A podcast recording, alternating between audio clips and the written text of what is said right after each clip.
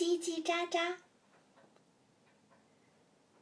我所在的 NHK 东京广播剧团比别处更擅长做广播里叽叽喳喳的背景声音。叽叽喳喳就是其他好多人或者群众的声音。比如说演历史剧的时候，剧中的主要角色在麦克风前说：“国定中次，你被捕了。”于是。几位离麦克风有一段距离的负责背景声音的男子就七嘴八舌地说：“你被捕了，你被捕了，中次你被捕了，你被捕了，你被捕了，你被捕了。”这样就制造出好多捕快围着国定中次的气氛。叽叽喳喳就是这样的工作，有几个人来营造出几十个人的感觉。一定要有非常高的技巧才行。不过，在 NHK 剧团里，有很多完全可以担当主要角色的人来制造叽叽喳喳的声音，效果自然非常好。我被 NHK 录用之后，一开始的工作就是制造这种叽叽喳喳声。担任背景声音的工作，虽然也会拿到脚本，但脚本上并没有写每个人的对白，一般写着。在这里制造声音，或者一起说“不得了”等，所以需要我们自己巧妙地想出一些符合当时场面的台词来烘托气氛。而能想出什么样的台词，则要看演员的功力了。我一直不能忘记自己第一次去直播间里录制背景声音的情景。那天的广播剧讲的是。战争刚结束之后，大家从国外返回日本的故事。当男女主人公在路边说话时，旁边一个男人咕咚一声倒在了地上，这时就需要我们来制造叽叽喳喳的声音。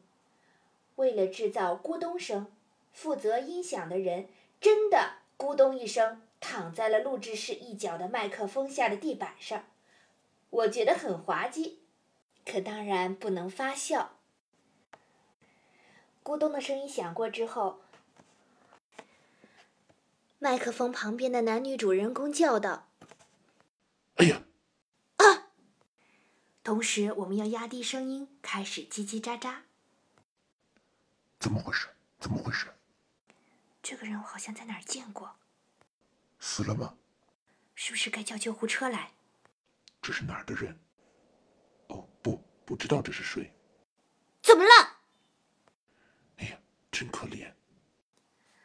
大家一起说着，这样就渲染出了一种紧迫的气氛，仿佛那里真的有一个人躺在地上。制造叽叽喳喳声的是全体 NHK 的第五期学员。开始录制了，到了那个场面，咕咚！哎呀！啊！接着在玻璃窗那一面。导演对我们用手指做了一个九的样子，九就是开始的暗号。我们站在离两个主人公八十厘米远的地方，围着主人公站成一圈，开始七嘴八舌地说刚才的台词。我说的是“怎么了？”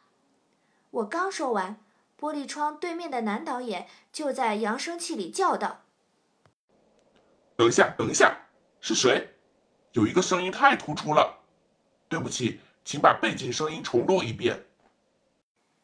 于是主角可以稍微休息一下，只有我们制造叽叽喳喳声的人重排一遍。扬声器里立刻又传来了声音：“等一下，那个姑娘就是你。”隔着玻璃窗可以看到导演的手指清楚地指着我。我惊讶地转过脸去。扬声器里又传来了声音：“这样就难办了，你一个人太突出了。”突出？我做梦也没有想到，非常吃惊。导演盯着我，继续说：“你的声音太突出了，听广播的人会以为你是一个特别角色，这样不行。制造背景声不可以给人太深的印象。你用普通的声音来说。”人家以为我是想突出自己才这样做的，被人家这样想，我感到很难过。我只是觉得，如果真的有人躺在路上，可能死了的话，我没有办法压低声音说：“怎么了？怎么了？”不管是谁看到这幅情景，一定会非常担心，大声的叫：“怎么了？怎么了？”然后跑过去救人。我就是这么想的。导演好像思考了一下，然后用扬声器说道：“你往后站三米左右，站在大家后面，这样再试试吧。”于是我一个人从同期学员的队列中走出来，站在三米之后。我只能看到朋友们的背影，觉得很不安，还有些担心。而且我离这么远，看不见倒在地上的人到底怎么样了。所以更不清楚情况究竟如何。于是，当导演再次做出九的暗号时，我更加提高了声音说：“怎么啦？”我想这次应该可以了。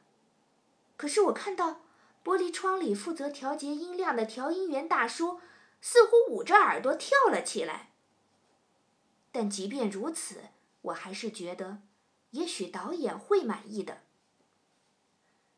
可是导演突然从椅子上站了起来，说：“哦，那个姑娘，你再往后退，一直退。